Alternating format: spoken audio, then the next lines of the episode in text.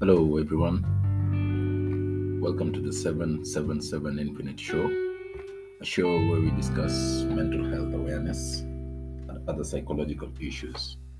I'm your host with the most, Moses. Well, today I'll just get straight to the point. You see, sometimes in life, um, in life in general, things don't have to be perfect to be acceptable. Um, I'll start with um, with a small example. In Japan, uh, there's uh, there's always this uh, tea ceremonies, which is a it's a it's a significant aspect of the Japanese culture.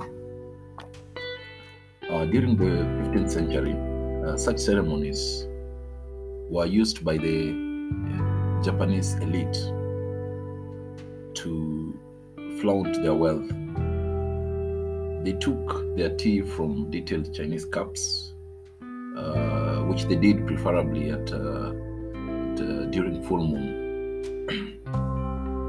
there was a monk uh, during this time, a Zen monk known as Murata Shuko, who sought to change this narrative of mindlessly exhibiting wealth and uh, transform it into a simple affair uh, by using simple Japanese made items.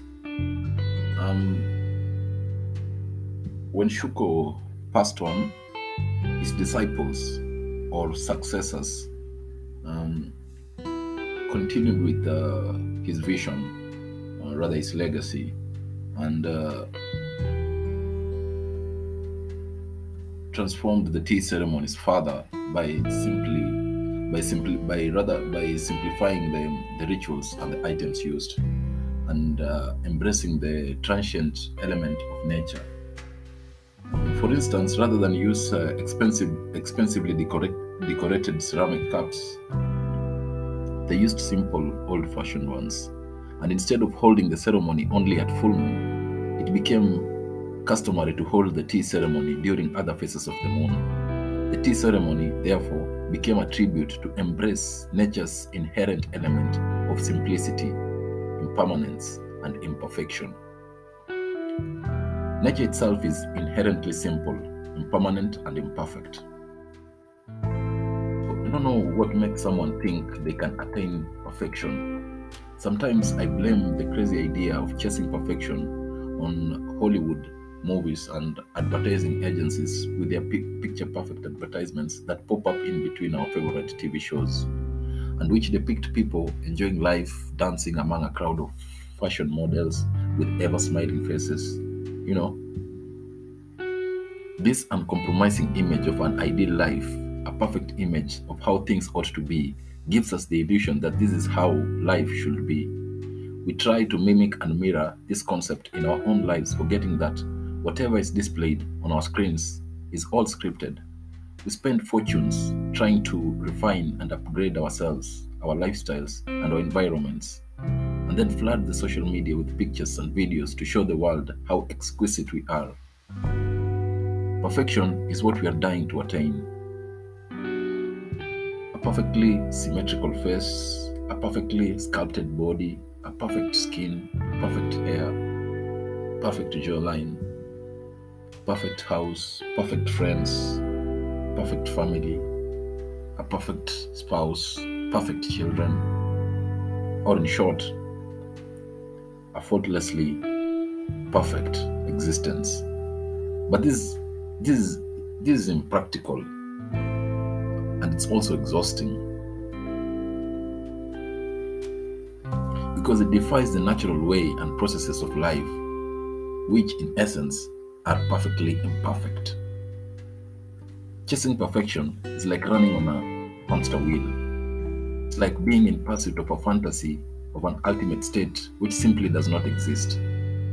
The transient nature of the universe and the inevitable fate of a near perfect life confronts us that it eventually falls apart. For instance, a perfect looking spouse he or she will soon fall prey to old age. A near perfect body, it will quickly wear out. The more we try to perfect something, the more rigid and fragile it becomes. Like Lao Tzu, the ancient Japanese philosopher and author of Tao Te Ching, once stated, It is easier to carry an empty cup than one filled to the brim. The sharper the knife, the easier it is to dull. Perfectly still water is ruined by a speck of dust or a grain of sand falling into it. If you walk on your toes, too careful not to rattle anything, only a little shove will see you rolling on the floor. Chasing perfection thus seems to be a fool's errand. It's an impossible feat, as there is nothing like absolute perfection. There's always something to be worked on. Anyone set to attain a state of absolute perfection will not only be disappointed in the end, but is likely to be left anxious, exhausted, depressed, and self loathing, as they burden themselves with an ongoing sense of never enough and the fear of losing whatever imitation of perfection that they have already accomplished.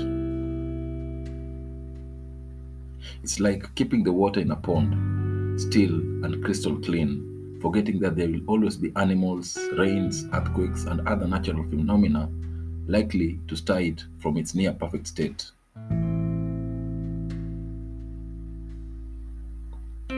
We as humans are not perfectly still and never will be. Like the calm, clear pond analogy, we are all subject to the whims and dictates of nature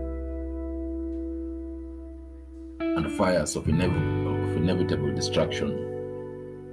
Our physiological, mental, and environmental states are transient and imperfect. Imperfection, not perfection, is the natural state.